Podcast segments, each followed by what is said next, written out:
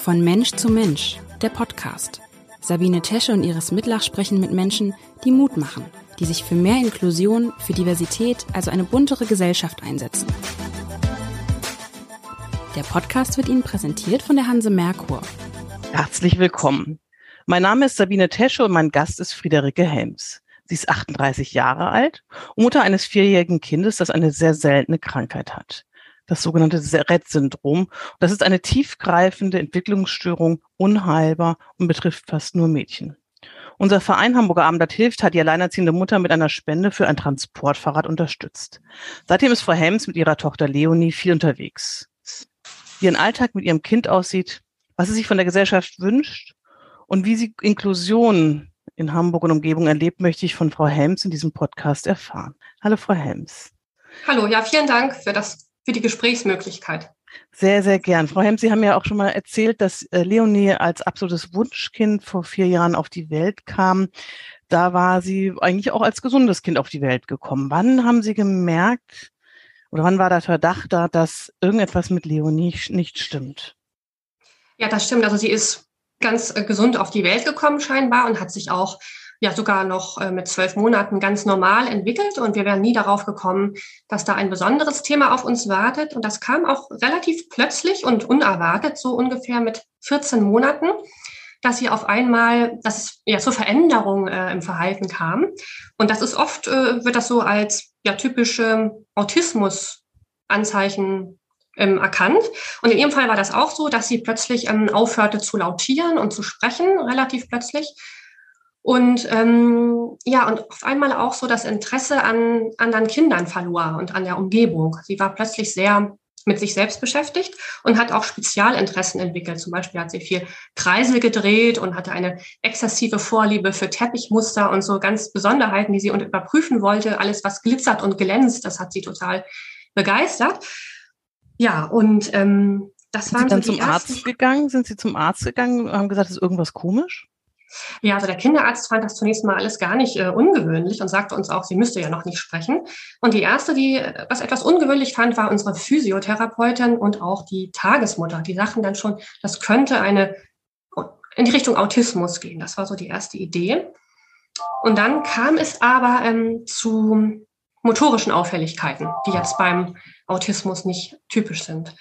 Ähm, das war ganz speziell beim Rett-Syndrom typisch ähm, die Hände das ist mit den Händen, dass sie die weniger benutzen wollte, ihr plötzlich Gegenstände runterfielen, sie plötzlich öfter stürzte und Gleichgewichtsprobleme hatte. Also es kam zu so motorischen Auffälligkeiten, was dann nochmal besonders war. Und wie war es dann, ähm, äh, wann wurde die Diagnose gestellt? Das hat tatsächlich dann noch eine Weile gedauert. Also das hat fast ein Jahr gedauert bis wir die Diagnose bekommen haben. Wir sind dann irgendwann, als es sehr auffällig wurde, ganz verzweifelt ins UKE gefahren, in die Notaufnahme und haben dann über die Humangenetik Leonie untersuchen lassen und haben dann auch noch drei Monate lang ähm, auf das Ergebnis gewartet. Und dann kam heraus, dass da eine ganz kleine Genmutation vorliegt, eigentlich eine Verschiebung auf dem X-Chromosom eines Moleküls, was dann diese Krankheit auslöst. Das sogenannte MECP2-Gen, was eben auch für das gleichnamige Protein im Körper zuständig ist und ganz viele Prozesse im Körper eben steuert, im Gehirn und auch für die Motorik ganz wichtig ist. Das haben wir dann. Äh, wie oft ist, kommt es vor? Also, dass das Rezistor, also es ist ja wirklich eine der seltenen mhm. Krankheiten. Wie oft kommt das vor, dass ein Mädchen, leider überwiegend Mädchen, ähm, betroffen sind? Also in Deutschland werden wohl 50 Kinder damit im Jahr geboren und weltweit äh, etwa 20 am Tag. Es soll weltweit ungefähr 350.000 Menschen mit diesem Syndrom geben. Haben Sie sich erinnert, ich meine, das ist jetzt ja eine Weile her, ähm, wie der Arzt, also wusste der Arzt gut Bescheid, wie er Ihnen beschrieb, was das für Sie bedeutet, was das für zukünftiges und vor allem auch für das Leben von Leonie bedeutet. Wie war dieser Moment? Erinnern Sie sich daran? Ja, also für uns war die Diagnose auf jeden Fall ein großer Schock, weil das ja so eine schleichende, unerwartete Veränderung war. Sie ist ja, wir haben sie ganz normal und gesund kennengelernt und ihr großes Potenzial gesehen. Und auf einmal wurde das scheinbar verschüttet. Und ähm, dass es so unerwartet kam, das war für uns ein großer Schock. Und wir haben dadurch auch ein paar Monate gebraucht, um uns daran zu gewöhnen, dass es nun so ist. Und ähm, die ärztliche Unterstützung war in dem Moment nicht sehr groß. Also unser Kinderarzt hat das äh, nicht bemerkt und auch äh, unsere Frühförderung nicht.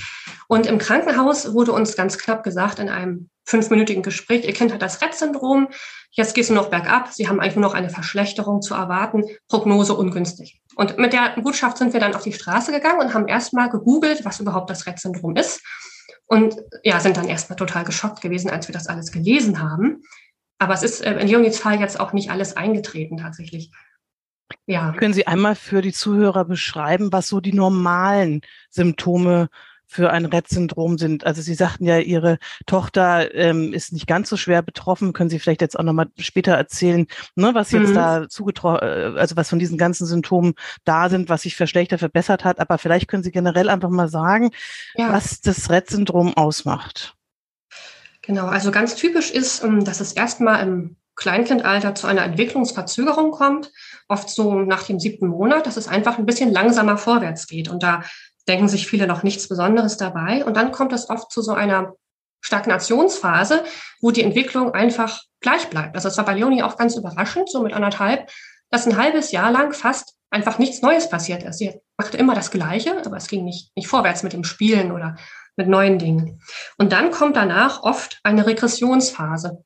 Also die gibt es ja zum Beispiel auch beim frühkindlichen Autismus, aber beim Rett-Syndrom ist eben schon eine sehr drastische ähm, Rückentwicklung, dass plötzlich erlernte Fähigkeiten äh, verloren gehen. Also dass Leonie zum Beispiel auch oder die Kinder dann plötzlich aufhören zu sprechen oder relativ plötzlich ihre Hände nicht mehr benutzen können und ähm, es dann oft auch zu motorisch sehr starken Einschränkungen kommt.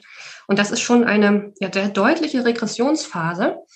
Und die kann unterschiedlich lange dauern und ist dann aber irgendwann auch vorbei. Und dann kommt eine lange, oft ja sehr lange stabile Phase, wo die Kinder auch wieder Fortschritte machen können und Neues lernen können.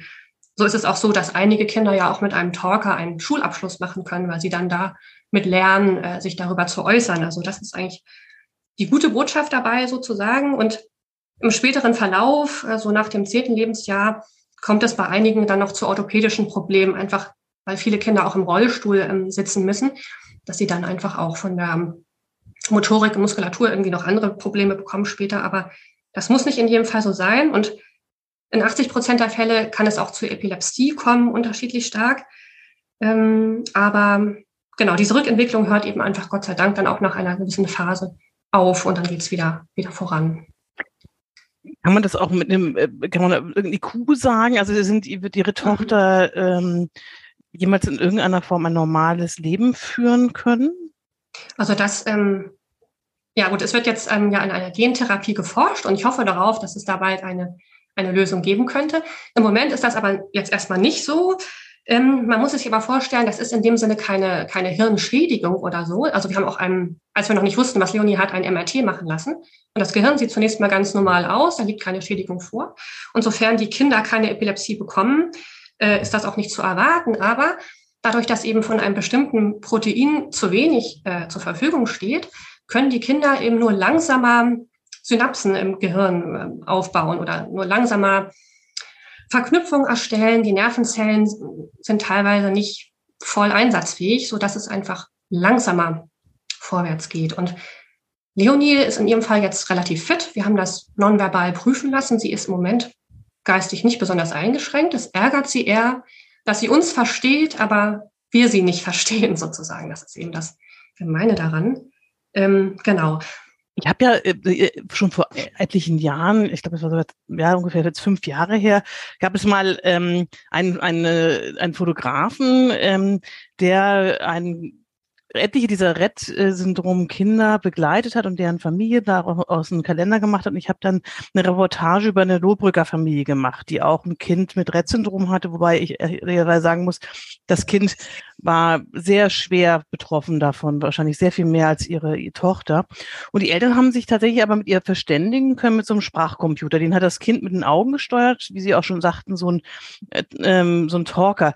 Haben Sie das mal probiert? Also wie verständigen Sie sich mit Leonie? Ich glaube, sie spricht ja eigentlich nicht, oder?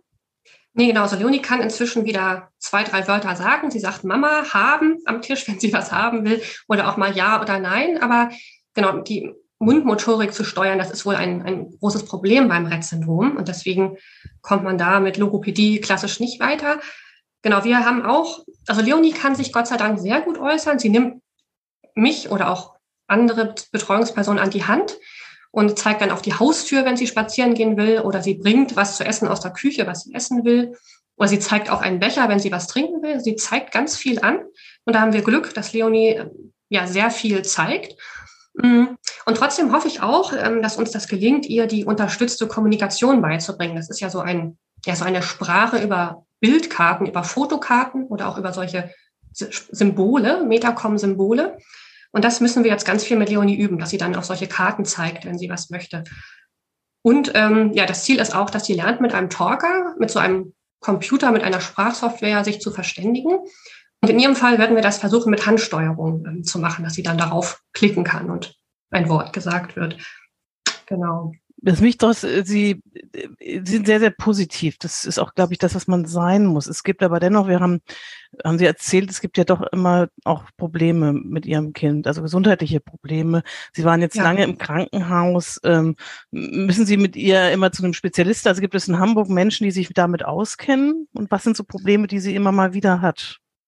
Ja, also wir haben tatsächlich viel mit ähm, Arztterminen und auch Therapien äh, zu tun. Und ähm, den einzigen Experten in Deutschland, den wir gefunden haben für das Rett-Syndrom, ist der Professor Wilken in Kassel. Und da dürfen wir auch einmal im Jahr hinfahren. Und der kann auch wirklich viel zum Rett-Syndrom sagen und auch zu, der, zu dem Verlauf.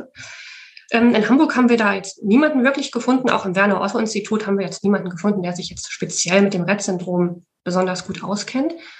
Und wir fahren halt viel in so allgemeine Ambulanzen zur Kontrolle. Wir fahren regelmäßig in die Neph Nephrologie, weil Leonie mit der Niere ein Thema hat. Wir fahren in die Neurologie, um zu gucken, ähm, ja, wie es ähm, mit dem Kopf ähm, aussieht. Wir fahren in die Gastroenterologie wegen Verdauungsproblemen und Verdauungsbeschwerden. Kardiologie muss regelmäßig geprüft werden, weil manche Kinder auch einen Herzfehler entwickeln können. Das ist bei uns äh, Gott sei Dank bisher nicht der Fall und auch nicht zu erwarten. Aber es sind wirklich etliche Krankenhausambulanzen, die man im Jahr so abklappert. Genau. Den, also das Kind ist ja sehr klein. Es ist jetzt also beständig bei Ärzten. Ich glaube, es hat auch oft Schmerzen wegen einer langsamen ja. Verdauung, wie Sie auch sagen.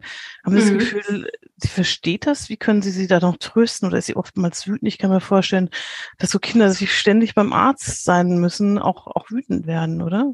Ja, das ist tatsächlich so. Also auch gerade, ähm, Leonie hatte oft Nierenbeckenentzündung und musste dann ja auch Infusionen bekommen im Krankenhaus und Blasenkatheter und solche fiesen Sachen. Und das hat schon dazu geführt, dass sobald wir ein Krankenhaus betreten, Leonie total in Panik gerät und den Ausgang immer findet. Sie weiß immer, wo der Ausgang ist und versucht dann da wieder rauszukommen.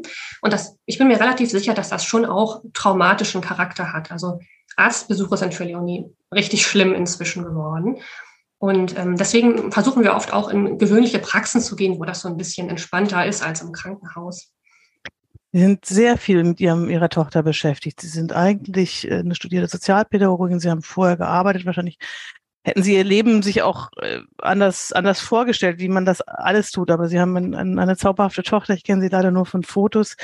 Können Sie sagen, was so die, die Momente sind, die ihr mit ihr Kraft geben, so schöne Momente?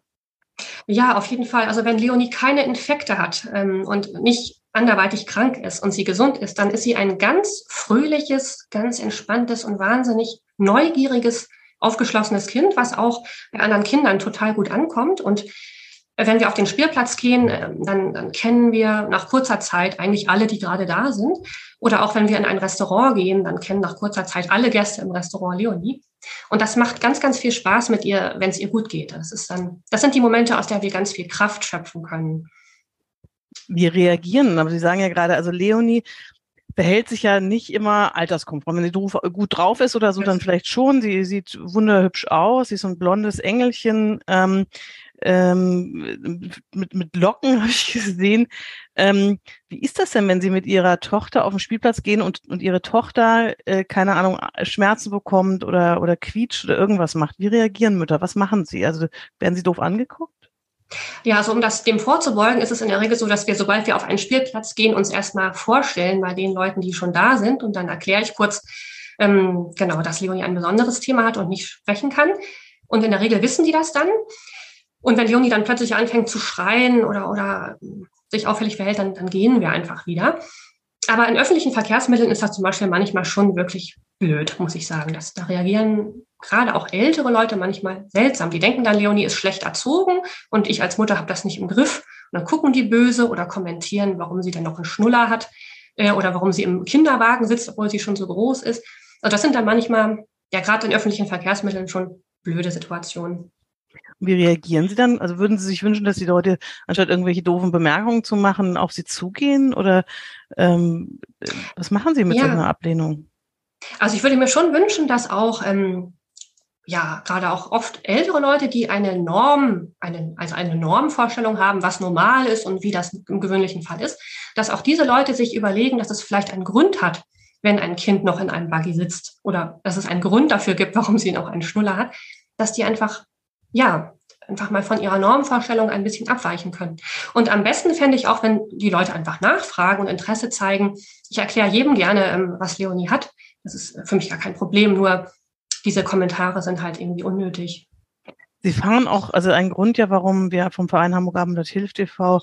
Ihnen ein Lastenfahrrad äh, finanziert haben, ist ja auch, dass ähm, Leonie eigentlich ganz schwierig nur mit öffentlichen Verkehrsmitteln zu handeln ist, dass es für sie sehr, sehr anstrengend ist. Oder ähm, ja. Das stimmt. Also Leonie, für sie ist das oft dann zu viel, wenn da sehr viele Menschen sind, wenn es laut ist, das grelle Licht, Geräusche. Das ist ähm, für ihre Wahrnehmung irgendwann einfach auch eine Reizüberflutung und Überforderung. Und dann fängt sie relativ schnell an zu schreien und zu weinen oder sie fängt an, in dem Abteil hin und her zu rennen oder auch im Bus hin und her zu rennen und möchte überall sitzen. Und auch da, wo andere Leute sitzen, möchte sie dann gerne sitzen. Und das ist einfach wahnsinnig anstrengend. Und wenn wir dann irgendwann doch an einem Ausflugsziel ankommen, ist Leonie meistens schon so kaputt, dass sie gar nicht mehr aussteigen will. Und ich bin selber auch so kaputt, ähm, dass ja, das ist wirklich wahnsinnig anstrengend. Ja. Für sie ja bedeutet hat, achso, Entschuldigung, was für sie ja bedeutet hat, dass sie wirklich auch eine ganze Zeit lang jetzt ohne dieses Transportfahrrad, weil sie sich, weil mhm. sie auch ne, nicht viel Geld zur Verfügung haben, auch natürlich kein Auto haben, sehr stark auf ihre Umgebung wahrscheinlich ja. äh, konzentriert waren. Was hat das für Sie bedeutet? Ja, das war schon erstmal ein Rückschritt in unserer Lebensqualität. Wir haben uns fußläufig mit dem Buggy ähm, hier in Ahrensburg bewegt, waren immer auf den gleichen drei Spielplätzen und im gleichen Wald und bei den gleichen Bekannten und unser Radius war sehr eingeschränkt. Und das hat sich Gott sei Dank durch das Transportfahrrad äh, total verbessert. Also da bin ich ganz, ganz dankbar für. Und Seitdem sind wir einfach überall viel schneller. Wir sind schneller beim Kindergarten, schneller beim Arzt. Wir können schneller mal eben Bekannte und Freunde oder Familie besuchen. Wir können auch mal mit anderen eine gemeinsame Radtour machen, ähm, was Leonie total liebt, was wir vorher gar nicht machen konnten, weil sie bei diesem Sitz auf dem Gepäckträger einfach viel zu unruhig hin und her schwankt und das einfach, ja, mich dann. Sie mag das Transportfahrrad offensichtlich. Genau, sie, sie liebt das und sie sitzt wahnsinnig gerne da drin und guckt da raus. Und wenn wir zu Hause wieder ankommen, will sie meistens gar nicht aussteigen, weil sie eigentlich noch mal los möchte. Und das ist ganz, ganz toll und hat uns, ja, uns wahnsinnig bereichert. Sie haben ja erzählt, oder ich habe auch erzählt, dass Sie alleinerziehende Mutter sind. Was haben Sie denn überhaupt von irgendeiner Art von Unterstützung? Also ähm, Ihre Eltern, der Vater, das Jugendamt, wer, wer hilft Ihnen da, damit Sie mit Ihrem doch belasteten Alltag nicht ganz alleine sind? Also wenn Leonie gesund ist, ähm, abgesehen vom Rett-Syndrom, dann geht sie den Integrationskindergarten hier in Ahrensburg und das ist ganz, ganz toll und das ist so die wesentliche Säule meiner Unterstützung, dass sie da auf jeden Fall bis 13, 14 Uhr hingehen kann. Das ist ganz toll, es klappt ganz toll, da ist sie auch sehr, sehr gerne. Und wenn sie krank ist, mal drei Wochen am Stück ähm, und wir dann zu Hause sind, dann habe ich diese Unterstützung nicht. Und das merke ich dann auch sehr schnell, sehr deutlich. Und meine Eltern sind schon 80, fast 80 und können auch nicht mehr so viel und so lange helfen, weil das für sie dann auch zu anstrengend wird. Und der Papa äh, ist an zwei Nachmittagen in der Woche da, aber ich merke schon, dass man sowas im Alleingang nicht, nicht handeln kann. Ich bin da auf externe Unterstützung wirklich angewiesen. Und wir haben auch einmal die Woche vom familienentlassenden Dienst von der Lebenshilfe eine Studentin da, die mit Leonie losgeht. Aber ich brauche tatsächlich im Grunde mehr Unterstützung. Und ich habe deswegen noch zwei Babysitter, äh, die im Moment meine Eltern bezahlen. Und ich bin immer noch auf der Suche nach Lösungen. Wer kann ähm, da noch helfen? Genau. Und das Jugendamt Tatsächlich genau. nicht, äh, ja.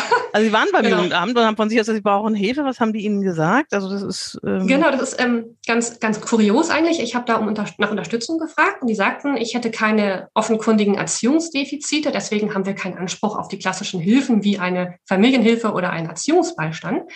Ähm, und ich sage aber trotzdem, dadurch, dass mein Kind auf ganz andere Art und Weise sprechen wird, also die unterstützte Kommunikation, die Gesundheit, das ist alles dermaßen anspruchsvoll, dass ich da ja trotzdem regelmäßig an meine Grenzen komme und trotzdem auch allein präventiv eigentlich Unterstützung bräuchte. Aber das ähm, ist da irgendwie nicht verhandelbar. Und ähm, Ich kann da eine Familienberatung niedrigschwellig in Anspruch nehmen und über mein, die Diagnose, Bewältigung und solche Dinge sprechen.